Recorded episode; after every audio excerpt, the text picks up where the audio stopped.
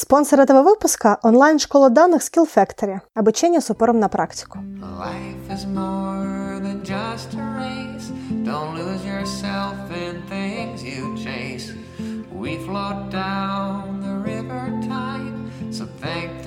Всем привет! В эфире подкаст «Давай поговорим». С вами ваши несменные ведущие. Я, Стелла Васильева, и... Я, Аня Марчук. Всем привет! Да, всем привет! Сегодня мы решили поговорить с Аней на такую тему, как зачем некоторые люди вроде нас постоянно чему-то обучаются, ходят на какие-то курсы, занимаются самообучением и ведут, в общем, такой образ жизни, что постоянно чему-то новому обучаются. По этому поводу к нам э, пришел вопрос, который мне безумно понравился. Давайте я его зачитаю. Нередко, слушая вас, замечаю, что вы чему-то целенаправленно или спонтанно учитесь достаточно часто, если не постоянно. Сканеры, ясное дело, я сама во многом такая. И вот, после очередного дорогостоящего обучения, которое в итоге, по сути, мало куда вылилось и не монетизировалось, хотя принесло и приносит пользу, я впервые задумалась, а надо ли мне обучение как стиль жизни. Получается, что люди подобного типа нередко попадают в ловушку обучения ради обучения. Давайте поговорим об этом, как выбирать обучение осознанно, с пользой, как вернуть в дальнейшем затраты на обучение, время, деньги и прочие ресурсы, и надо ли. Что вы думаете по этому поводу? Мне мега понравился этот вопрос. Во-первых, э, за его интересный угол и подробное описание фактически задается вопрос, нужно ли тратить время на обучение, которое потом не конвертируется в какие-то важные для нас задачи. Стелла?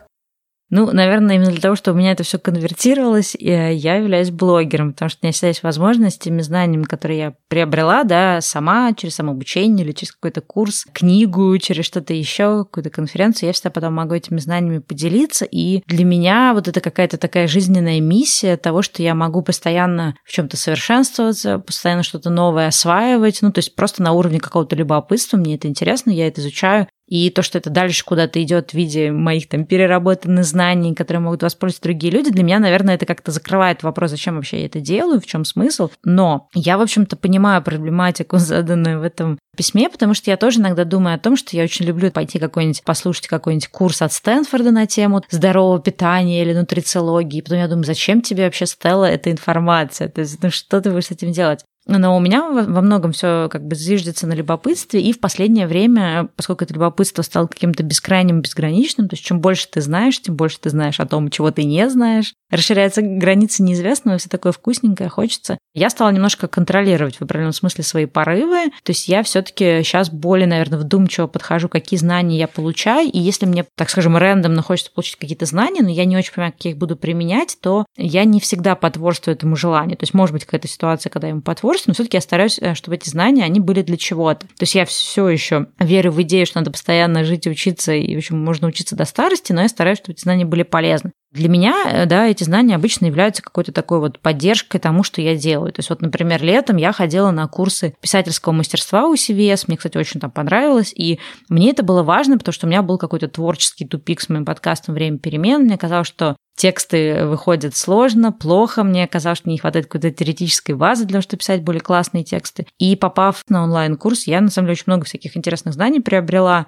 Я понимаю, что даже не только для конкретной задачи этого подкаста, но, в принципе, я стала немножко иначе, более там критично оценивать свои собственные тексты. Ну, то есть я расту профессионально, и поскольку я продолжаю быть блогером, планирую, да, продолжать дальше писать тексты, я понимаю, зачем это. Поэтому, не знаю, я все-таки стараюсь, чтобы эти знания были не обязательно монетизированы, да, то есть там есть такая проблематика монетизации. Меня она не так волнует. Мне важно, чтобы просто эти знания были применены, чтобы это не просто какие-то знания в стол, да, потому что сканеры часто страдают тем, что просто хочется что-то узнать ради того, чтобы узнать. Сейчас я либо ну, вообще не даю себе этим заниматься, либо, например, ограничиваю себя какое-то время, например, один день поузнавала, а дальше потом все, пошла дальше заниматься другими делами. Я хотела бы со своей стороны поднять вопрос, зачем люди обучаются. И э, у меня сложилась такая в голове логика. Первое из такого классического формата, если мы говорим про нон-стоп обучение, а не про базовое обучение, это обучение, чтобы быть востребованным специалистом. Да? То есть есть э, категория людей, которые продолжают бесконечное обучение, потому что они должны быть в теме своей профессии. Да? Часто это привязано к таким профессиям, как врач или учитель там, где очень важно не терять современности знаний. Есть э, обучение ради того, чтобы прокачать навык. Да, когда ты, допустим, решил, что ты будешь веб-дизайнером, ты идешь, получаешь обучение веб-дизайнера. У тебя получается, что у тебя появляется новый навык, а, возможно, даже новая профессия, и ты потенциально можешь на нем хорошо монетизироваться. Есть э, обучение ради удовольствия. Это то, что я делала, и ты делала. Кофейные курсы. Кофейные лекции, кофейные курсы. Допустим, и ты, и я, когда ходили в «Известия» на фотожурналистику, я не думаю, что мы тогда ходили для того, чтобы стать более крутыми фотографами. Все равно так или иначе это был фан. Мне, конечно, тогда было интересно каким-то образом, может быть, фотографии зарабатывать, что-то еще. Но как только я пошла на курс, я поняла, что вряд ли, вряд ли это случится. Это больше было удовольствие. Много других вещей, допустим, я хожу на контемп, на танцы. Да? Я обучаюсь этому не, не потому, что я э, ожидаю, что я буду где-нибудь танцевать на Бродвее и прочее. Да? То есть, в принципе, это больше ну, кстати, вот знаешь, вот э, говоря, например, о курсах фотожурналистики, действительно, мы там потратили год нашей жизни на то, чтобы туда ходить. Это были курсы при известиях, то есть это было так довольно-таки серьезно. У меня была такая надежда, что, может, во мне загорится желание быть э, ну, постоянным фотографом. Я поняла, что для меня это все-таки в большей степени хобби. Но, с другой стороны, потом, когда я уже вела свой блог о Бали, и там я либо да, сама фотографировала что-то для блога, либо я, например, отбирала какие-то фотографии даже для каких-то своих других проектов, да, то есть работала, по сути, как фоторедактор, подбирала какие-то фотографии. Мне это, на самом деле, очень помогло, потому что эти курсы за год развили во мне, мне кажется, эстетический какой-то вкус и э, критический такой подход, потому что самое сложное для начинающего фотографа, то, что ты делаешь 200 фотографий, ты смотришь, и они все классные. Или даже, например, они не классные, но они все одинаковые. Тебе говорят, выбери из них одну, остальное удали. Ты такой, как удалить, куда удалить? Но да. в ходе курсов развивается вот это вот критическое мышление. То есть я стала более критична там, к своим текстам, к своим материалам. Плохо удаляешь, плохо удаляешь. То есть как-то заложилась эта основа. Я, видимо, этот навык не забрала. Да, поэтому тебя не так впечатлили эти курсы, да. 20 тысяч фотографий только в айфоне и приблизительно гигабайт, мне кажется, 150 неразобранных фотографий в RAW с Canon. Да. Кто что взял, Стелл. Да. Но давай мы вернемся к, к теме профессии чуть дальше.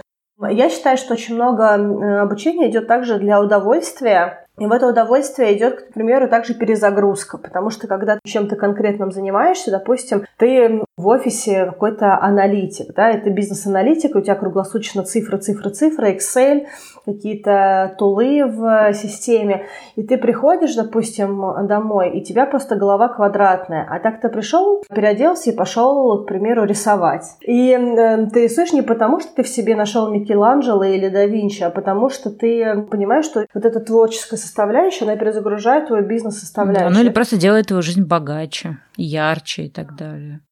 Да, а, еще один момент, для чего мы учимся, это для любопытства. Допустим, я в прошлом году сходила на курс, который делали инфобизнесмены, потому что мне было супер-мега интересно, о чем... Ты просто тоже хотела разбогатеть, Аня, очень быстро. Мне кажется, я была богаче до этого, Стелл. Ты заплатила огромные деньги? Не, на самом деле я шучу. Мне, мне было очень интересно понять, как работает модель. Что конкретно люди там делают, что они создают такие пирамиды. И это было увлекательным опытом. Я могла посмотреть, кто эти люди, которые преподают, кто эти люди, которые слушают, и как выглядит э, сама методология этого всего. Ну, как минимум, ты знал, что существуют люди, у которых нет синдрома самозванца. Это удивительно, и это, кстати говоря, навык, который я, я не до конца приобрела, хотя это то, в принципе... На... Где заплатить, чтобы его передали тебе, да? Да, но это то, на чем зиждется, мне кажется, вся эта модель, на том, что у тебя не должно быть этих стопов. И это то, что мешает очень многим людям, которые на самом деле талантливые, интересные, и у них есть какие-то навыки, которые мешают Но не про это сейчас. Иногда мы учимся ради любопытства. Иногда мы учимся для того, чтобы вдохновиться. У меня очень много было каких-то коротких и длинных обучений, которые сами по себе ничего мне не должны были дать, но они давали мне вдохновение для того, чтобы делать что-то свое. А иногда они триггерили какой-то следующий этап для меня, да, когда я понимала, что слушая вот это все, я вижу потенциал в чем-то другом, да, и это запускало какой-то э, механизм во мне, который выстраивал для меня тропинку действий. Да. Что тоже, мне кажется, очень круто. Но и еще у меня такой есть момент, мне кажется, что мы иногда учимся для поддержания мышцы, чтобы держать сознание в тонусе, для того, чтобы мы могли... Нейропластичность мозга, да, чтобы мозг постоянно работал. Но это правда.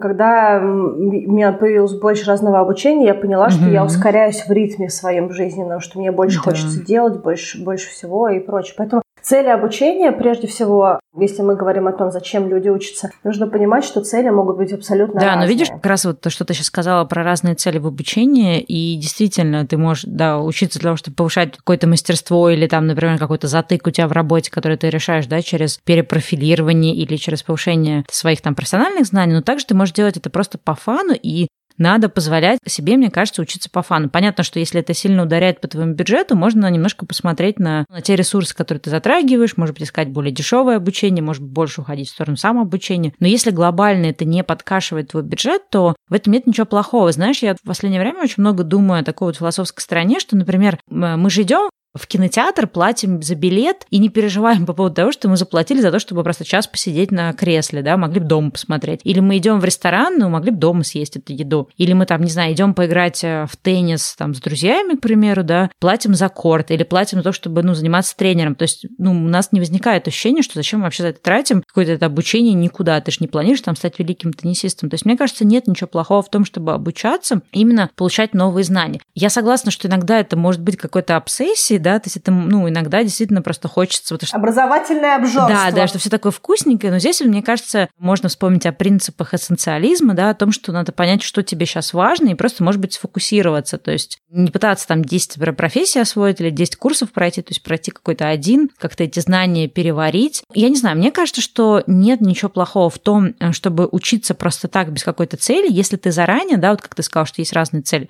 ты просто заранее себя отдаешь что, себе в том, что это фановая цель. Можно пойти на курсы фотографии и знать заранее, что ты не собираешься становиться фотографом или что-то, в общем, с этим делать, да, ты просто хочешь, не знаю, для себя улучшить свое мастерство или хочешь там для себя научиться делать какие-то вещи. Мне кажется, что в этом нет ничего плохого, просто должна быть какая-то мера, ну, как во всем, да, должна быть какая-то умеренность и отдавание себе отчета в том, зачем ты это делаешь.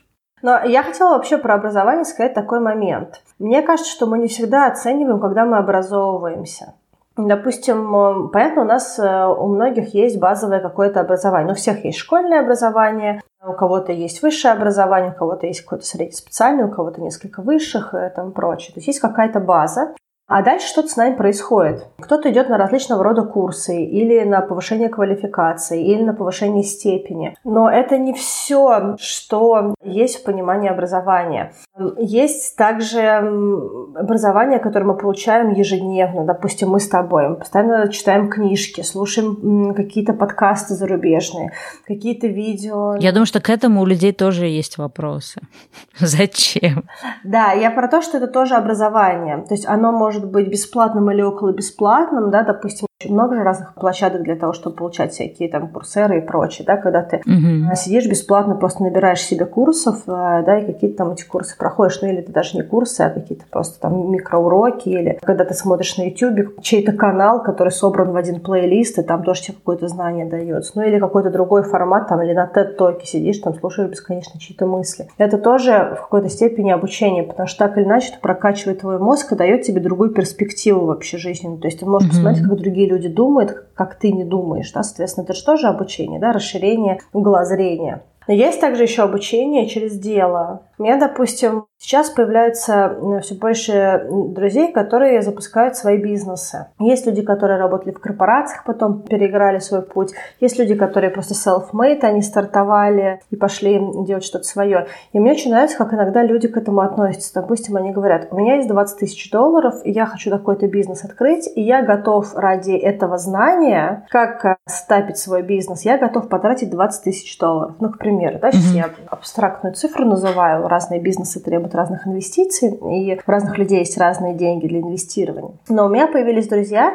которые именно так относятся к обучению. То есть их обучение, оно идет через эмпирическое знание, соответственно. Они идут, они находят для себя нишу, которая им интересна, они инвестируют туда определенный массив денежный и дальше пробуют. Понятно, что это все не на голо, то есть не то, что они проснулись утром, куда-то вбухали деньги и ждут, что они прорастут. Этому предшествует какая-то аналитика, разговоры с людьми. Много чего делается для того, чтобы этот бизнес хотя бы у него был шанс. Но при этом это тоже обучение которое ты получаешь, э, когда ты стартовал свой бизнес, у тебя что-то там получается, ты с какими-то преградами сталкиваешься, и на выходе у тебя есть знания так оно более практическое знание, да, то есть не практическая серия какого-то курса, когда у тебя есть теория и практика, а оно вот фактически чистая практика. Это тоже образование, и это тоже способ инвестировать деньги в образование.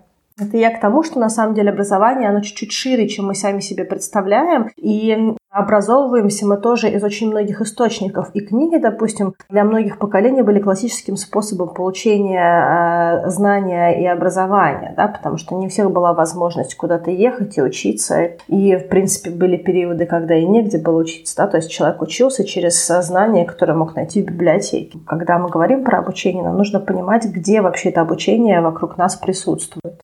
Слушай, а мы, кстати, такой момент важно не затронули. Современный мир постоянно меняется, становится мобильным. Люди сейчас гораздо чаще меняют профессии, готовы что-то новое пробовать. И для этого как раз отлично подходит площадка нашего спонсора, позволяющего освоить новую специальность, к тому же на практике. Да, в их онлайн-школе много курсов по программированию. Есть специализации, связанные с машинным обучением, дата сайенс, э, с нейронными сетями. Также там есть курсы по продукт-менеджменту, веб-разработке, работе с бигдатой и многое-многое другое. Да, мне вот что понравилось у Skill Factory, что они к сотрудничеству привлекают компании, и эти компании делятся своими бизнес-кейсами, а также участвуют в разработке новых программ. Поэтому получается, что обучение действительно происходит на реальных проектах. А еще эти компании, кстати, присматриваются к ученикам школы и могут самым хорошим ученикам даже предложить работу. Да. Подробнее можно узнать по ссылке в описании к выпуску. О, а еще для слушателей нашего подкаста Skill Factory сделали очень классную скидку в 25%. Она будет доступна по промокоду «Давай поговорим». Так что, если вы задумываетесь о смене карьеры, возможно, вы захотите поизучать, что для вас есть в Skill Factory.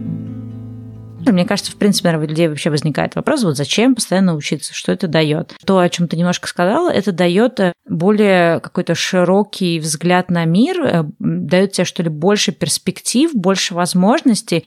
То есть, если человек хочет, например, перепрофилироваться или просто заниматься каким-то делом, которое более гибкое, нежели там поход в офис. И это тоже об этом. То есть ты можешь э, приобретать разные навыки и знания просто для себя по фану, а потом в какой-то момент тебе эти могут знания пригодиться, когда ты решишь там круто повернуть свою жизнь, не знаю, уехать жить э, куда-нибудь в Крым и работать оттуда, да, и, или вообще уехать куда-нибудь э, в Рязанскую область э, на ферму и там, не знаю, работать фрилансером и растить свою ферму. Ну, то есть куча всяких разных тоже сценариев жизни существует, о которых ты сейчас вообще не представляешь. Вопрос был про зачем, типа, знания, если они потом никуда не, не пригождаются, не монетизируются. Я вдруг подумала о том, что иногда ты не знаешь, как эти знания, где повернуться, и как где они вообще пригодятся. И тут мне вспомнилась э, эта очень знаменитая речь э, Стива Джобса, да, которую он угу. в Стэнфорде проговорил, и ее там просто все растиражировали. В принципе, можем оставить тоже ссылку на нее, если вдруг кто-то еще не читал, не слышал. Я не думаю, что есть эти люди, но оставим ссылку. Я думаю, что есть, Аня, еще есть. И она, ну, она такая вдохновляющая речь для вдохновения, в общем, студентов, точнее, уже выпускников Стэнфорда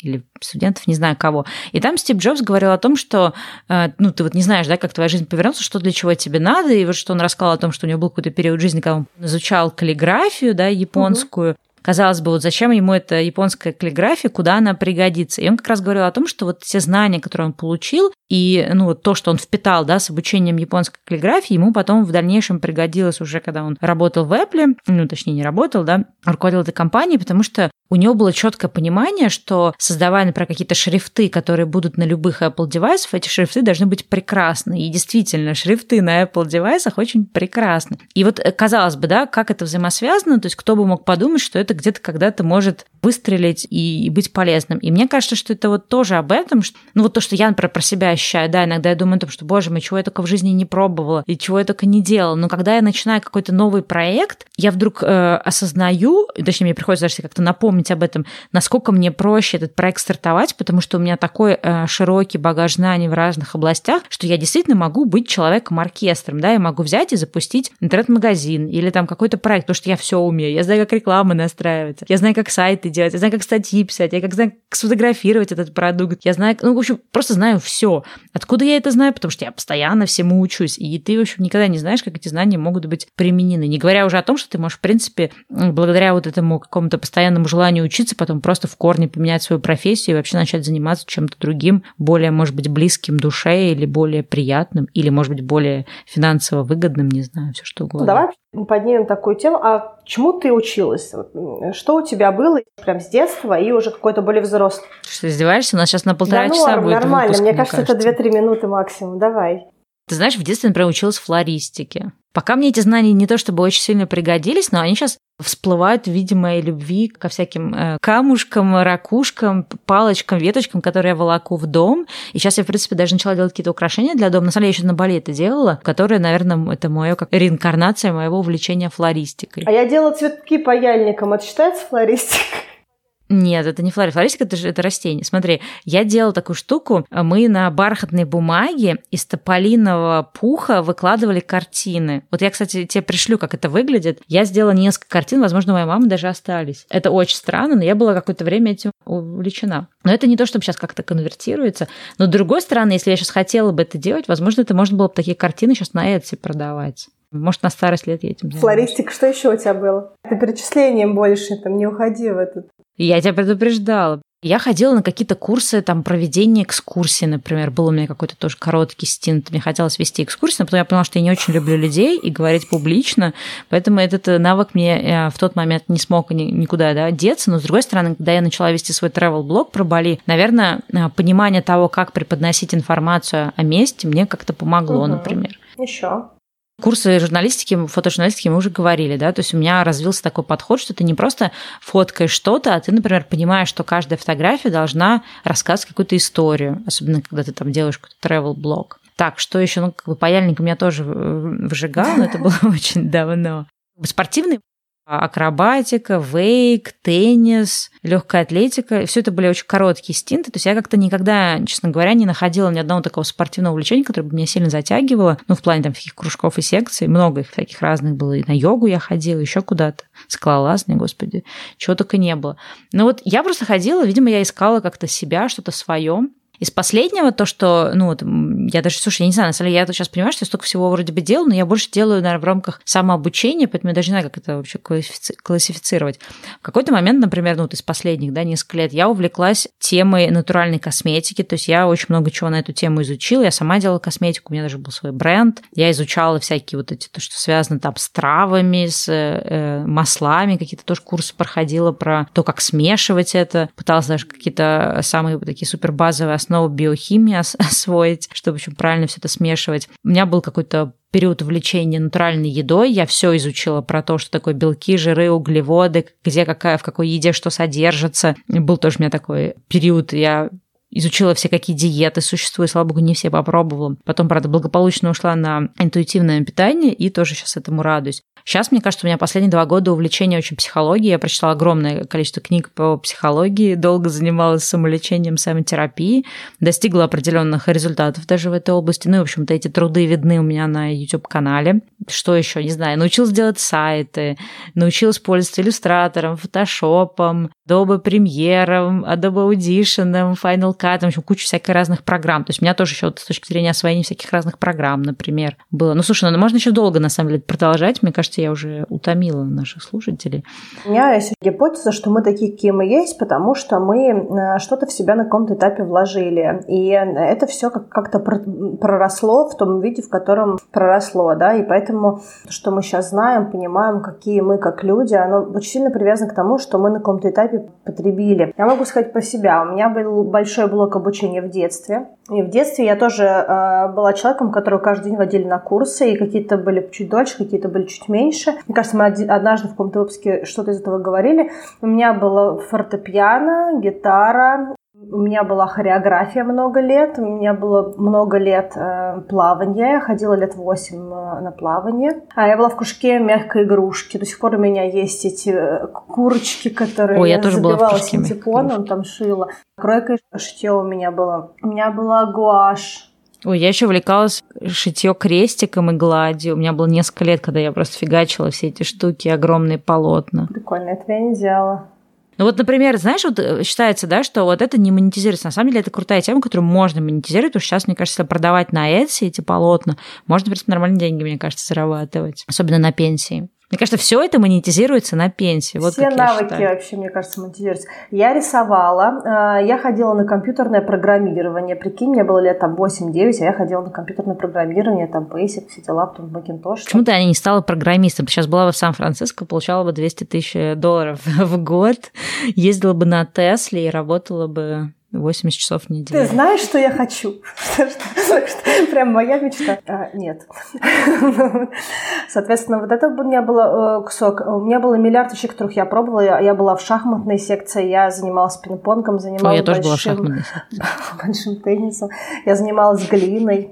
Правда, нас так не допустили до, до обжига. Мы только делали, а обжиг они сами делали, чтобы мы там не, сгорели, как детская группа. Я, кстати, думаю пойти на глину сейчас, потому что это, это очень такое медитативное занятие, очень модное, мне кажется, в городах. Я уже почти созрела тоже дойти до глины. Я пробовала один раз, мне ничего не получилось, но сейчас я чувствую мне чуть, во мне чуть больше терпения, и можно еще его развивать. Прикольно. Я, кстати, тоже бы сходила бы на какие-то вещи. Мне вообще нельзя говорить, какие курсы существуют, потому что я такая, о, прикольно, я тоже сходила бы. Да, точно, я забыла. К вопросу об э, образовательном обжорстве. Потом у меня было много спорта разного на разных этапах. У нас был тогда и вейк, и вейдсерф, и серф, э, и какое-то время у меня был батут. Сейчас у меня контемп, э, у меня был большой теннис. У тебя еще был велик, мне кажется, было увлечение великом, Да. бег. Да, но это было такое больше самообучение. Ну, как бы велик серии в детстве научили, так я и умею. Но все равно ты его А я просто комьютила. Знаешь, у меня был период, когда я велосипед использовала как транспортное средство, и это было кайфово, очень, мне очень понравилось. А Я мечтаю снова уже это сделать, уже мечтаю снова о своем велике нормальном, шоссейном. Бег, ну бег тоже я больше э, самообучение с, доступных ресурсов, хотя у меня какой-то момент был тренер какое-то время, чтобы меня немножечко скорректировать. Да, был чек, проверить, что я делаю правильно, что у меня потом не отвалятся суставы там и что еще. У меня было куча мелкого обучения. Я в какой-то момент обучалась дизайну интерьера, когда лет 15 назад, что-то меня так коротнуло, и я пошла пообучалась дизайну интерьера. У меня были языковые, английский, немецкий, французский. О, да. Ам, я сама какие-то забавные языки. Я учила арабский. Это самое, наверное, А необычное. я поковырялась в иврите и в турецком. А, а в школе у меня был китайский 8 лет. Сейчас я, честно говоря, ни, ни на одном из этих языков ничего не могу сказать, кроме, там, может быть, у меня есть там слов 50, которые я Да. знаю, но как бы не более того. Но, тем не менее, это все тоже было. А За последние несколько лет у меня было очень много всего, потому что у меня пришла очередная волна, когда мне стало много чего интересно. У меня был кофе, у меня было несколько уроков работы бармена, то есть как, как это смешивание и прочее, мне было интересно, уже миксологи, все это я сходила тоже. Ну, как- О, у меня еще кулинария, кстати. Я очень так это, мне кажется, могу, в принципе, кафе уже открывать. Класс, я приду. У меня будет купон, Стелла, на скидку. Да, обязательно, если он откроется когда-нибудь. О, дрессировка собак я еще вспомнила. Я, кстати, ну вот опять же, вот сейчас я тебя, Ань, перебью. Вот опять же, да, люди, ну, как бы жалуются, что, например, э, это ничего не конвертируется. Но тут надо задать вопрос, почему это не конвертируется, и надо ли это конвертировать. Я, в принципе, понимаю, что любое вот из этих увлечений, поскольку я очень люблю глубоко погружаться в какие-то темы, я могла бы любую из этих вещей сделать профессией. То есть я настолько глубоко погрузилась, например, в тему дрессировки собак, если бы мне бы хотелось этим заниматься, я могла бы реально пойти на курс, получить эти сертификаты заняться, ну, то, что по-английски называется obedience тренинг, да, то есть учить собак именно вести себя нормально. То есть вот, не знаю, я понимаю, что любое из этих образований, оно дает мне такой, ну, какой-то дополнительный багаж того, что если вдруг все пойдет не знаю, пропадет интернет, не знаю, не смогу быть больше блогером. У меня еще там 100-500 в очереди разных профессий, в которые я могла бы сейчас пойти, просто потому что у меня есть очень такие хорошие базовые знания, такая стартовая площадка, и все это можно было бы монетизировать, было бы желание. Просто я, например, осознанно понимаю, что ну, я не хочу работать сейчас тренером да, собак, но гипотетически вообще-то могу. В короткой перспективе невозможно оценить, насколько обучение тебе что-то дало или не дало. Допустим, я уверена, что многие вещи, которые я делаю сейчас и которые я представляю сейчас, они очень сильно привязаны к моему образованию детскому. И с точки зрения художественного, когда это много лет рисовала, это и а, понимание процессов, которые выстраиваются, да, и как их выстраивать, что там ты рисуешь сначала от набросков карандаша, там прочее, то есть у тебя есть какая-то а, логика действий. Это и какие-то organizational skills, потому что любые вот эти кропотливые вещи, ты за свое место отвечаешь, тебя с детства дрессируют условно, чтобы ты отвечал за свой кусок, чтобы все было э, твое место чисто, чтобы помыто, это собрал, это нес, там какие-то есть тоже вот эти навыки, которые ты самостоятельности тоже учишься. В спорте очень много самостоятельности тебя, особенно э, те дети, которые не просто ходят в кружок, как я там ходила на теннис или куда-то еще, а которые ездят на сборы и прочее. Это дети, которые там восьмилетние сами пакуют свои чемоданы, да. там прочее. Это тоже навык. Его очень сложно оценить, потому что кажется, ну спорт, спорт, мол, для здоровья и здорово. Да. Слушай, а я, кстати, придумала очень классный навык, который дает мне, кажется, процесс постоянного обучения, что ты подним... ну, я не знаю, может, это у меня так, у меня, э, когда ты там освоила одну какую-то вещь, вторую, третью, четвертую, ты вдруг понимаешь, что вообще-то можно все и доступно тебе все. И если ты захочешь в какой-то момент поменять страну, профессию, все что угодно, ты можешь легко это сделать, потому что, ну, когда ты освоил несколько каких-то сложных областей, да, вот то, что я рассказывала, там, натуральная косметика, да, я могла, ну, в этой области, и работала в этой области. В принципе, захотела, могла бы стать нутрициологом, потому что я очень много тоже на эту тему всего знал, и можно было пойти там, да, еще какое-то свое образование, как-то заполировать э, какими-то официальными источниками, сертификатами, ну, в общем-то, можно было. Мне кажется, что вот ты, когда ты много всего изучаешь, ты в какой-то, ну, опять же, зависит от но мне кажется, в какой-то момент просто понимаешь, что жизнь становится какая-то, ну, для тебя более простая и более доступная, и, и ты понимаешь, что вообще-то, ну, можно все, можно вообще все что угодно. Да. И, а когда ты не учишься, ты думаешь, что, ну, все, как бы отучился в школе, пошел там, не знаю, на сварщика, и всю жизнь сварщиком работаешь, потому что куда тебе еще деваться, кто тебя куда-то возьмет, когда ты как бы постоянно образовываешься, ты понимаешь, что да вообще-то можно взять и новую профессию освоить, абсолютно новую. А, мне иногда люди говорят, откуда ты это знаешь? И я в этот момент очень сильно теряюсь. О, да. Потому что у меня нет ответа угу. на этот вопрос. Откуда я все это знаю? Да не знаю, откуда я все это знаю. Ну вот, ты мне сейчас говоришь, перечисли, я ничего не помню, а потом ты начинаешь говорить, я такая, ой, я еще и тем, и этим занимаюсь. Да, я поэтому тебе хотела, чтобы ты перечислила, блин, это сложно так сходу перечислять. Потому что мы не оцениваем эти инвестиции. То есть мы куда-то сходили, чему-то поучились, и как будто бы вот все на этом закончилось, но это неправда. Я сейчас даже не затрагиваю тему нетворка или какого-то окружения, и что нам дали все эти контакты, потому что когда ты ходишь на эти кружки, это огромное количество новых людей, это да, безумный да. трафик новых людей, и очень часто из других сфер. Я такого количества людей из разных индустрий, как я получила на разных курсах, я никогда в жизни не видела. Я прихожу заниматься импровизацией, а там есть люди, которые работают э, в Роскосмосе, понимаешь? Ну, откуда я, маркетолог из крупных корпораций, вот вообще могла бы в близком контакте сидеть и там месяц общаться mm-hmm. с человеком из Роскосмоса, условно. Ну да, но вот видишь, даже то, что мы говорили в одном из там старых выпусков э, про то, там, как заводить друзей, это вот моя идея, что заводить друзей в взрослом возрасте надо через кружки и секции. Соответственно, если ты ничем не интересуешься, только ходишь в офис, приходишь домой, не знаешь, там, жаришь картошку, съедаешь ее, ложишься спать, то, естественно, ну, откуда тебе взяться друзьям, потому что ты, ты сам ничем не интересуешься, ты не супер интересный человек, у тебя ну, Это нет может быть даже быть интересным людьми. человеком, просто э, новый друг не постучится в дверь. Да, но ты не пересекаешься, да. Э, ты ходишь на все эти кружки, когда ты бесконечно обучаешься, из-за того, что ты бесконечно сталкиваешься с очень разными людьми из разных сфер, это сильно расширяет также твое понимание людей, которые есть. То есть ты не просто расширяешь свои навыки, знания, Угу. И просто у тебя интересные новые контакты. А у тебя появляется больше acceptance, да, то есть ты легче принимаешь позиции. Толерантность, принятие, да, открытость, вот это open-minded, как-то открытость миру, да, и... открытость различиям людей. Да, и может быть ты по верхам что-то получаешь, но ты приблизительно понимаешь, а что в этой сфере происходит, а что это за индустрия, потому что ты же с людьми общаешься, ты узнаешь, чем они живут, о чем их переживания. Ты видишь разные личности, у тебя немножечко складывается тоже какая-то матрица неосознанная, Э, людей из разных профессий, какие у них есть специфики, как они говорят, как они думают, а, в чем есть прелести разных профессий, в чем есть прелести разных образов жизни. Люди же со своими историями приходят. Сейчас тоже я хожу на курсы ТВ и радиоведущего, а у нас там миллиард разных людей из разных сфер, понимаешь? Есть математики, есть люди, которые занимаются строительством каких-то космических объектов, у нас есть на курсе девочка-хакер, у нас есть ребята, которые занимаются информационной безопасностью, у нас есть люди из творческих профессий, у нас есть люди из продаж, маркетинга, рекламы и прочего.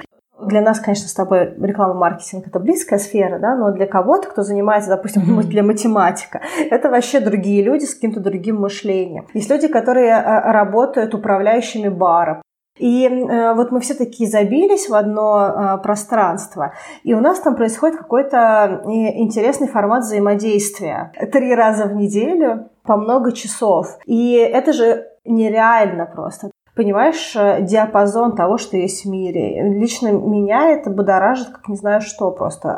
Много очень комплиментария вещей, которые приходят из нашего обучения, которые мы не привыкли оценивать. Ну да, мы как-то принимаем их как должное. Но мы вообще это не берем в уравнение, да, мы оцениваем наш ресурс, серии мы потратили время, мы потратили деньги. Этот плюс и минус, он вообще по-другому выглядит. Он выглядит как то, что ты потихонечку становишься другим человеком, у которого э, измененное сознание, у которого больше ад- адаптивности, у которого больше понимание других людей и взаимодействие с другими людьми. Снимаются барьеры, снимаются барьеры взаимодействия, снимаются барьеры в том, чтобы принимать людей не из твоей сферы. Снимаются страхи того, что ты нигде больше не пригодишься, ничего не умеешь, и что жизнь там закончилась, и что уже э, мы да. движемся к старению. Очень часто люди, которые бесконечно обучаются, выглядит на X лет моложе, чем люди, которые не обучаются. Я не знаю, как это работает, за счет чего такое происходит. Может быть, это подвижность мозга, может быть, э, скорость речи, может быть, какая-то динамика. Но если посмотреть людей, которые постоянно обучаются, в них есть какая-то дополнительная тоже, э, хочется сказать, магия. Угу. Я всегда вижу людей, которые много обучаются и много путешествуют, потому что у них что-то другое в лице даже. То есть мне очень нравится, когда люди инвестируют в эти аспекты жизненные. Обучение идет из разных, угу. из разных сторон, как я уже сказала, но так или иначе, когда есть вот это вот ongoing обучение, оно дает очень много э, сознанию. Угу. Но мне кажется, всяко лучше, чем сериалы целыми днями смотреть. Ну, да, это тоже, но это вообще отдельный, мне кажется, разговор. Тут дело даже не в сериале. Не, просто хотел затронуть такой момент, что вот есть ощущение, что там зря теряется время. Окей, как бы если ты в это время чувствуешь, что ты мог заняться чем-то другим, что для тебя более ценно или важно, тогда, наверное, аспект э, зря потерянного времени, ну, может быть актуален. Но если, как бы, да, у тебя на, на кону стоит залипнуть дома в социальных сетях или что-то новое освоить, то мне кажется, для мозга это всяко полезно что-то новое освоить. Конечно, если там идет э, в жертву при, приносится постоянно там семья или друзья или какие-то, не знаю, домашние обязанности или там, свое собственное здоровье или еще что-то, наверное, это не очень хорошо. Ну, то есть вопрос, что как бы является альтернативой, да, то есть если что-то, на что ты мог реально потратить время в этот момент, или это просто какое-то эфемерное ощущение, что ты зря теряешь время. У нас просто, мне кажется, у нас, ну, как бы это известная такая тема, что в нашей культуре очень сильно порицается, когда что-то не для дела, да, то есть просто так учиться, но потом не применять эти знания, это не для дела, все понапрасну, зачем зря время тратить? Ну, то есть мне кажется, у нас нет такой культуры, что вообще-то какие-то вещи можно делать просто для себя, для удовольствия, ну, для, потому что тебе это хочется, потому что это то, чего ты не знаю, то, от чего ты кайфуешь. Да, есть одна тема, на которой я хочу, чтобы мы уже когда-нибудь сделали выпуск по поводу сознания фикст, да, и гибкого сознания, которое постоянно обучается. И мне кажется, это тоже вот, э, про это. Но я понимаю, с другой стороны, о чем нас спрашивает слушатель, потому что когда у тебя идет нон-стоп в буквальном смысле нон-стоп, когда ты закончил одно обучение пошел в другое обучение, у тебя появляется такой внутренний токсикоз от э, знаний, когда ты просто понимаешь, что знания уже не впихиваются.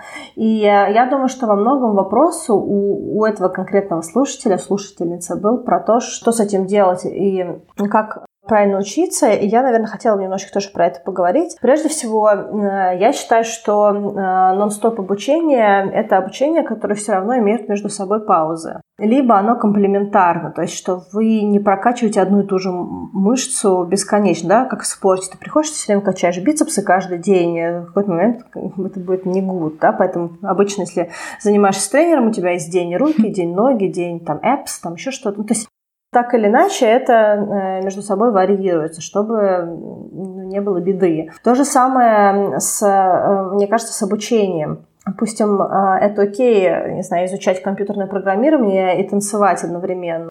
Помнишь, как мы с тобой обсуждали работу, и ты тогда говорила, что я, когда занимаюсь каким-то проектом, я себе ставлю, сколько часов я в день хочу работать, и я намеренно не работаю дольше, потому что я знаю, что если я сегодня сяду и поработаю там 3х того времени, которое я должна была, то в следующий день я не буду делать ничего. И я думаю, что это тоже немножечко про это. Если мы говорим про то, как э, учиться правильно, или нам спросили, как выбирать обучение осознанно с пользой, эм, как выбирать обучение осознанно с пользой, я считаю, что прежде всего нон-стоп обучение должно быть э, такое, чтобы вы чему-то поучились и выдохнули, и чтобы информация, она немножечко с вами слилась в экстазе нашла свое место, свой вход и выход, потому что все равно есть какой-то carry-over, то есть эм, как только вы закончили чему-то обучаться, еще какое-то время э, организм эти знания как-то абсорбирует и как-то структурирует. То есть проходит какое-то время, чтобы это все блоссом, да, я не знаю, э,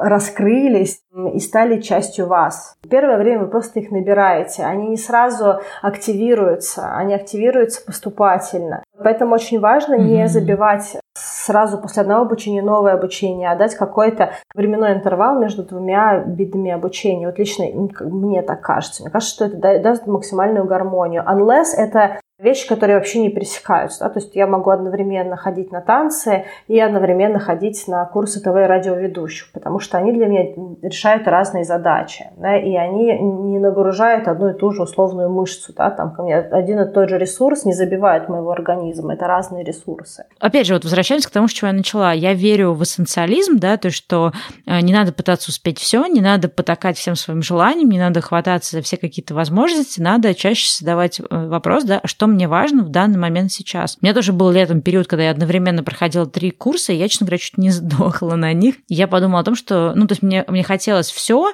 они все были привязаны к определенному времени. Я такая, ну ладно, как-нибудь сдюжу. И, в принципе, это такой же эффект, как купить одновременно три платья. То есть это не то же самое, как если купить три платья последовательно, да, и радоваться от этой покупки, или ты купишь одновременно. В общем, это странный пример, но тем не менее. Вот я, ну, просто Я думаю, тот что многие не поймут его, они подумают, в чем проблема, я три платья Да, ну, вот, проблема в том, что когда ты покупаешь, то есть ты радуешься от покупки, поэтому неважно, одно ты платье купил или три, ты все равно примерно одинаково будешь радоваться, поэтому бесполезно покупать три. Но мысль, которую я хотела сказать, что вот э, летом, да, когда я это сделала, этот страшный эксперимент, помимо того, что я чуть не с ума не сошла от объема того, что мне нужно делать, и эмоционального да, вкладывания, я поняла, ну, то, что ты тоже говорил, да, что вот эту вот жадность э, надо выключать, то есть не обязательно хватать за все, что вкусненькое и интересненькое, надо фокусироваться. И обычно у меня есть одна тема, которая мне в данный момент интересна, я в этой теме образ... образовываюсь, там много занимаюсь самообучением, да, иногда беру какие-то там онлайн-курсы или прохожу какие-то, не знаю, семинары, вебинары, еще что-то, и на какой-то период времени, на несколько месяцев, это единственная тема, которой я интересуюсь. Потом я как-то, не знаю, наверное, как-то перерабатываю это все, да, то, что называется digest, как-то перевариваю, и потом, ну, через там какое-то количество месяцев я могу, естественно, переключиться уже на какую-то другую тему. Э, ну, наверное, просто у меня это как-то занимает дольше времени, э, как-то погружаться в одну тему. Я стараюсь, конечно, не перескакивать с одно на другое. Ну, сейчас, по крайней мере. Э, хочу сказать, что я с тобой согласна по поводу эссенциализма. И тут я как бы хотела бы ответить на вопрос, как выбирать обучение осознанно. Я бы так сказала, что оно должно быть под задачу вашей жизни. Допустим, вы должны понять, что для вас сейчас превалирует. Вам нужно обучение, допустим, если вы любите чего-то изучать, к примеру, если мозг требует знаний или нового опыта или чего-то еще. Вам нужен сейчас отдых, вам нужно обучение, которое будет давать вам этот отдых или перезагрузку. Вам нужно новое знание и какое знание. Вам нужно вдохновение в какой-то теме. У вас есть незакрытый гэп, допустим, в какой-то профессии или в каком-то навыке. Я бы исходила из того, какую вы сейчас хотите решить свою внутреннюю задачу. Да, или какие вообще цели, да, на ближайший какой-то период жизни стоят, и бьется ли это обучение с этими целями? Тут я, единственное, что я, как человек, который очень много на протяжении своей жизни, взрослой жизни, работала на рациональный аспект, то, что нужно сделать. Я сейчас больше топлю за эмоциональную составляющую, потому что я по себе вижу, что очень много вещей, которые я делала, потому что это правильно, надо и логически выстраивается из той жизни, которую я делаю, что это не всегда настолько же pleasing и А насколько это было бы, если бы я все-таки больше отталкивалась от своих внутренних потребностей эмоциональных. Поэтому даже если что-то не вписывается логически в какой-то ваш э, тренд жизненный, но вы чувствуете потребность в этом, берите этот курс. То есть я считаю, что нужно закрывать эмоциональную потребность даже если она вроде как на данном этапе кажется, что не вписывается, потому что, скорее всего, ваше нутро, я не знаю, какое слово подобрать, да, какая-то какая ваша внутренняя сущность, а, она, возможно, чувствует э, то, что вам нужно, и вы просто пойдете на эти курсы или получите это знание, или не знание, какой-то опыт или навык, что-то еще, и это триггернет что-то в вас. Да? То есть вы, может быть, сами не знаете, что вам это был недостающим элементом, а ваш организм знает. Ну да, и подтолкнет к чему-то еще. Да, ни, ни с того ни с сего вдруг решили, что вам нужна лепка из глины, идите лепите. Единственное, что тут я хочу сказать э, всем тревожным перфекционистам, таким как я, учитесь уходить с курсов. То есть, если mm-hmm. вы, допустим, пришли на глину, походили два занятия и чувствуете, что прям, ну, вообще, бля, ну, вот прям не хочется. У меня так было, допустим, с э, курсами бармена. Я пошла и поняла, что я начинаю засыпать. При том, что мне в теории интересно миксологи и флэринг, и все на свете. Может быть, это были не те курсы, может быть, еще что-то, но я на том моменте поняла, что я не готова дальше, мне неинтересно. Я просто ушла, хотя мне было очень тяжело психологически, потому что я даже с фильма не ухожу. Да, книжки дочитываю. А, хотя сейчас учусь этого не делать, но пока что тяжело это дается мне. Учитесь э, пробовать и отпускать. Да. Пришли на курс, не пошло, next. Uh, thank you, next. Привет, Ариана Гранта, да? Да, у меня есть подруга, кстати, которая всегда ходит на всякие пробные бесплатные занятия, потому что это отличный способ не потратить денег, да, немножко окунуться в эту область и понять, в общем, надо это и не надо. Мне кажется, это хороший посыл про то, что э, надо не все время фокусироваться на рациональной стороне, то, что до этого, что до этого говорил, да, у нас как-то в культуре любят, что все было рационализировано, что все для пользы, все для дела. И, ну, ты говорила о том, что сейчас больше стараешься топить в эмоциональную сторону. Это, наверное, хорошо, потому что это помогает немножко раскрыть для себя эмоциональную сторону, чтобы потом в дальнейшем уже выбирать какой-то баланс, что, что какое-то обучение для профессиональных навыков, какое-то обучение для фана, какое-то обучение просто для любопытства. То есть, мне кажется, должен быть какой-то баланс. И вот если вот обратиться к знаниям, которые я получила в рамках чтения книг про, например, интуитивное питание, да, мне очень нравится подход, который там, которые, ну, таких две, да, мысли, которые можешь сейчас переложить тоже на обучение, что э, э, ты, ну, как бы, что ты на самом деле можешь есть любую еду, потому что если у тебя здоровый организм и ментально здоровый ты тоже человек, то ты будешь сам выбирать ту еду, которая тебе полезна. То есть ты не выберешь что-то, что, что зазря, или что тебе не нужно, или что тебе вредно. Но, с другой стороны, это работает только в том случае, если ты реально у тебя здоровое тело, здоровый дух, потому что если, например, дух нездоровый, или, например, тело нездоровое, то там уже какие-то другие проблемы, например, связанные с нездоровым духом, Проблема заключается в том, что ты начинаешь там использовать еду да, для закрытия своих каких-то психологических сложностей. То же самое, мне кажется, с курсами. Да? Ну, вот у меня такое тоже было с самообучением, что ты сейчас сказала, да, что э, там страх уходить с курсов, потому что есть вот эта идея, что там еду надо доедать, книжку надо заканчивать, фильм досматривать, курсы дохаживать. Или, например, у меня тоже такое было, что э, мне, ну, в какой-то период мне не хотелось изучать новый иностранный язык, потому что я думала, что, ну, ой, Стелла, ну сколько ты уже этих языков учила? Зачем ты сейчас вот очередной язык? А потом я просто это отпустила и подумала, ну, если мне хочется учить иностранный язык, да, и у меня он идет, я буду это делать. А фишка в том, что когда ты учишь там шестой какой-то иностранный язык, пускай ты там не, не будешь его как-то глобально да, использовать, да, сейчас уже смешно звучит, но тебе зато шестой учить гораздо легче, потому что он шестой, то есть у тебя уже есть навыки по обучению, то есть ты учишься обучаться, это тоже очень важно. И мне кажется, есть такой вот момент, что если ты не, не решаешь вот этим бесконечным обучением э, свои моменты, вот знаешь, мы сегодня, я сегодня тоже записывала интервью для как раз подкаста «Время перемен» с, нашей, с тобой общей да. подругой Катей Ковали, она сказала такую тоже классную идею, э, ну, она там рассказывала, как она э, написала свою книгу, и она, мы с ней, ну, в общем, э, затронули такой момент, что я в какой-то момент летом бросилась во всякие разные курсы, связанные с писательским мастерством. На самом деле не потому, что мне в том числе нужны, ну, мне нужен, нужен был какой-то ментальный толчок и какая-то теоретическая база, но на самом деле я пыталась закрыть этими курсами совершенно, ну, как бы другую проблему, да, которая курсами не закрывается.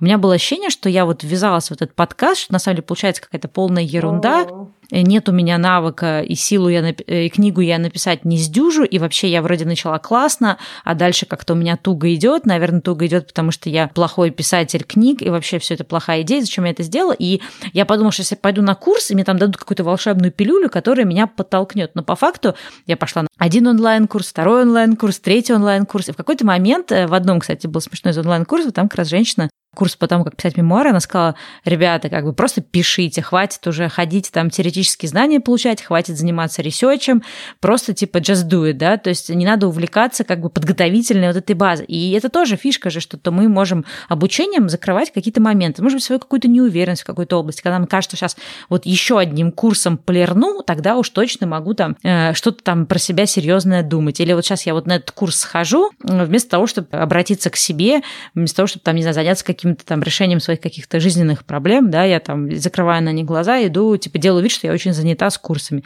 Или, например, нам выгодно э, быть в позиции, чтобы себя ругать, нам нужен повод себя ругать, если у нас там сильный перфекционист и критик, мы идем на курсы, а потом себя ругаем за то, что ты прошел курс, а зачем я хожу на эти курсы, все это бестолково, никуда это не выливается. То есть лишний повод себя погнобить, поругать любимого.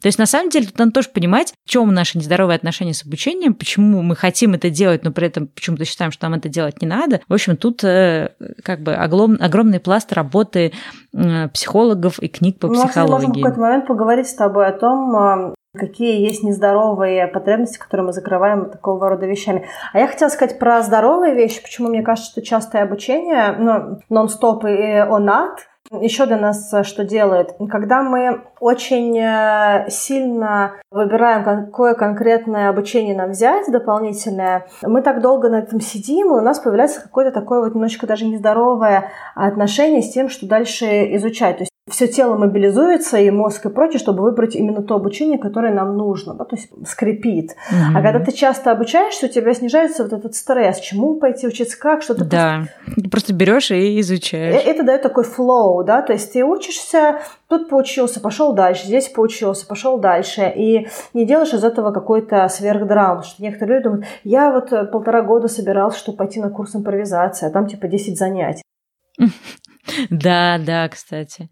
Или я вот хочу, но не знаю, надо ли, а на какие курсы мне пойти. Меня был знакомый, который должен был сдавать э, английский для своих задач. Ну, там прям ему нужно был сертификат с определенными баллами. И он хорошо говорит на английском, и даже жил в другой стране. И из-за того, что у него такой fixed mindset, то есть, ну, как бы немножечко скрипучий мозг, то есть ригидный, ригидный. Он э, решил, что он будет сдавать английский в начале мая, и э, до сентября даже не пошел сдавать, при том, что у него, я еще раз хочу сказать, свободный английский, да, то есть человек, который много лет корпорации. Но он человек основательный, да, надо вот это Да, все поэтому делать. он сидел сам, занимался месяца три дополнительно, крутил эти курсы по несколько раз в неделю. Потом еще и на месяц взял э, себе курсы, чтобы как, как сдавать этот тест я, наверное, обратная сторона такого подхода, потому что когда я сдавала, там, ну это IELTS, да, когда я сдавала IELTS, у меня это выглядело mm-hmm. приблизительно следующим образом. Я почитала про логику экзамена, скачала какие-то бесплатные материалы, как сдавать этот экзамен, Сходила на один день из серии «Давайте мы вам расскажем про экзамен IELTS» и пошла сдавать э, без подготовки. У меня было меньше баллов, чем мне было нужно, я не рассчитала какие-то вещи, поэтому я пошла и сдала второй раз. И у меня были баллы, которые мне нужны. И уже я тогда поехала учиться в Австралию. То есть у меня это заняло приблизительно месяц. И месяц только да. потому, что экзамен можно было сдавать раз в две недели. Да, но вот видишь, как раз ты затронул вот этот момент, что когда ты много обучаешься и не ограничиваешься ты какой-то более быстрый на подъем, потому что вот меня тоже удивляет момент, и мне люди там иногда пишут, да, ну, в блоге, ой, Стелла, вы там где-то рассказали про то, что вот вы на такие курсы ходили, а расскажите, я вот тоже хочу, но не знаю, куда пойти. И ты понимаешь, что, в принципе, ну, э, человек, э, поскольку редко, да, как-то вливается в какое-то вот обучение, для него вот этот там процесс, а где найти курсы, а как узнать, а как выбрать правильно, то есть это такой сложный процесс, поэтому человек даже не решается к нему подступиться, и ему нужен другой какой-то человек, знаешь, проводник в эти курсы курса. А у меня дело обстоит так. И мне пришла в голову какая-то идея, я пошла, погуглила, нагуглила, прочитала 100 миллионов отзывов, послушала, посмотрела, ну, да. и в тот же вечер на эти курсы записалась. Чем больше ты это просто делаешь, да, это настолько становится естественным процессом, что это немножко вот убирает этот момент такого э, страха перед начинанием. Страх вот. перед начинанием э, и быстроты принятия решений, потому что вот то, что этот да, человек да. делал, это был dragging, да, то есть он никак не мог решиться сделать то, что ему на самом деле было нужно. Ну, называется тянуть кота за хвост. Да, то есть он, получается, потратил четыре с половиной месяца, я даже не знаю, дал в итоге этот экзамен или нет, то есть потратил четыре с половиной месяца на условную подготовку к тому, что он и так знал, ни разу не сделал пробного э, экзамена за деньги, но именно на сертификат конкретно, да, когда ты приходишь да. и сдаешь, то есть просто, ну, сходи, он потратил деньги на курсы и потерял очень много времени, потому что то, что он хочет делать с этим документом, оно э, привязано к, ко времени тоже, то есть он мог, мог вообще пропустить э, коридор правильный времени. Все это про то, что человек не готов принимать быстрые решения, да, то есть он собирается, собирается, собирается, собирается, собирается, собирается, вот-вот-вот, ну уже почти, ну вот чуть-чуть еще. Ну потому что все должно быть идеальным, да, то есть ты начинаешь, ну, хотеть, чтобы все было как-то верно, точно, спланировано, подготовлено, хотя, опять же, наш любимый принцип better done than perfect, да, лучше сделать, уже сделать, чем сидеть и бесконечно к этому готовиться. Ну да, но это к вопросу про ресурсы, и про временные ресурсы, и денежные и прочее, потому что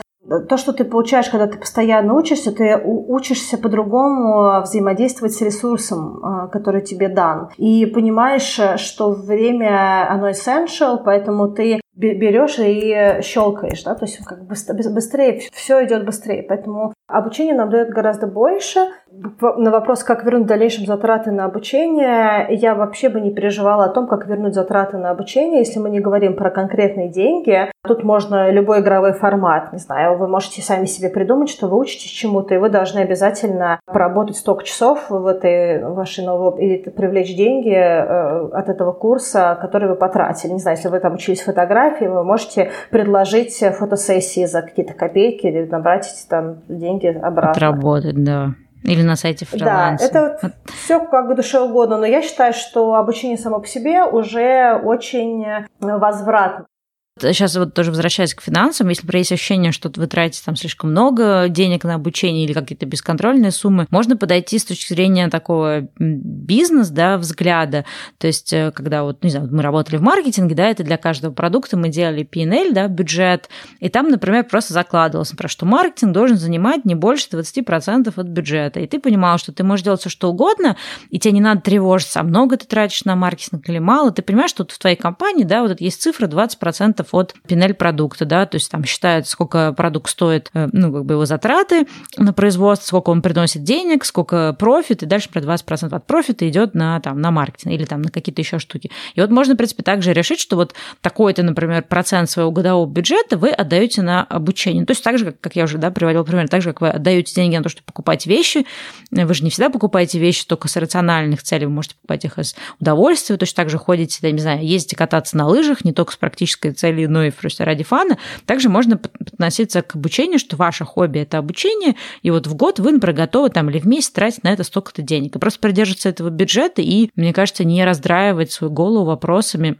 что это деньги, потраченные на зря. Воспринимайте это как деньги, потраченные на хобби, на какие-то развлечения, если вы не видите, как это монетизируется. Потому что я не считаю, что всегда нужно образование монетизировать. Это знаешь, как в маркетинге, когда ты работаешь, есть разница часто между маркетингом и sales, потому что sales часто ориентируется на конкретные короткие цели, да, что вот нужно в месяц продать столько-то.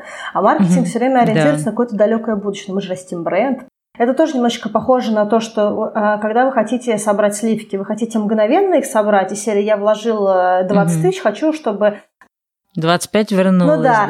да. Либо вы инвестируете в себя условно, и вы не ждете этого короткого возврата. Вы получите э, свое. Я, я вообще не стала бы переживать по поводу да. возврата инвестиций точки зрения возврата инвестиций, те люди, да, например, какие-нибудь инвестиционные фонды, которые инвестируют в разные компании, они инвестируют, как бы, да, у них есть портфель, то есть они не ждут, что каждая компания, в которую они проинвестировали, принесет им какое-то энное количество дохода. То есть они понимают, что если внутри портфеля есть процент убыточных компаний и процент успешных, то есть, ну, в целом, да, в массе своей портфель успешный, то этого достаточно. Также относитесь тоже к своему обучению, что у вас может быть, там, не знаю, 20 курсов, которые никуда не выстрелили, одни, может, куда-то да. выстрелили, там, 99 курсов не выстрелили, один выстрелил. То есть это тоже, это, это тоже ваш так, портфель. Да, мысль, да. Инвестиции в самого себя. А я еще хотела сказать по поводу переедания образовательного. И, кстати, круто, что ты сказала про э, интуитивное питание. В принципе, подход, потому что я тоже про него думала с точки зрения обучения. Но что я хочу тут сказать? Если вы склонны к э, информационному перееданию, то я могу вам предложить такую модель. Эм, я ее первый раз э, в другом видео видела у Барбары Шер в книжке «Отказываюсь выбирать». Она говорит о том, что если вы хотите какой-то новый навык или какую-то новую профессию или новый бизнес, что-то еще, поставьте его в календарь. Угу.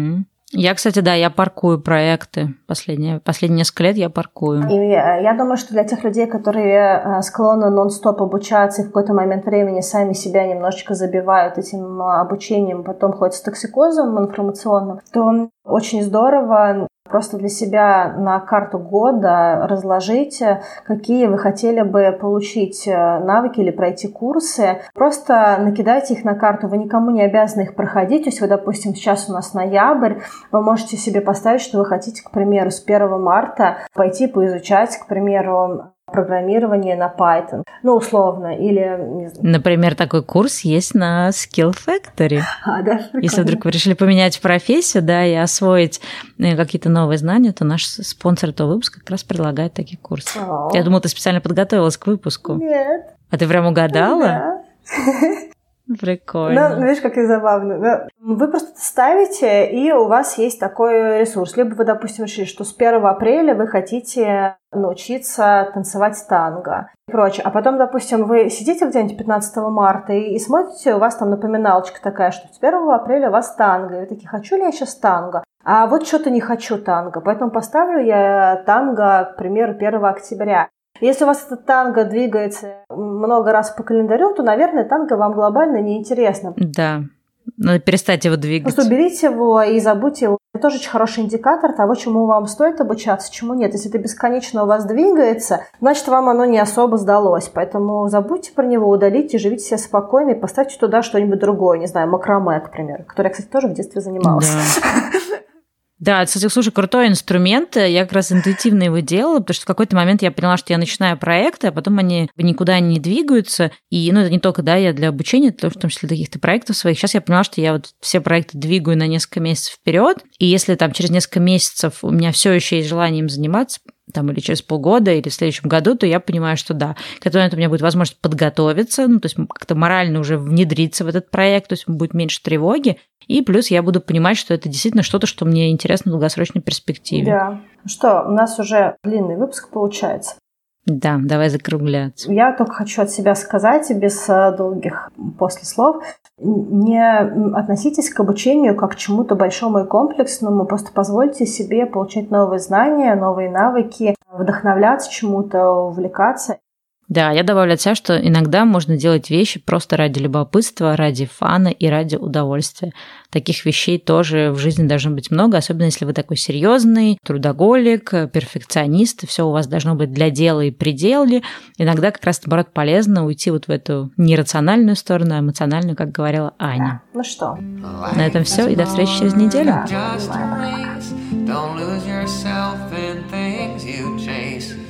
We float down the river tide, so thank the river for the ride. And you need to know if you're still out there all alone. You don't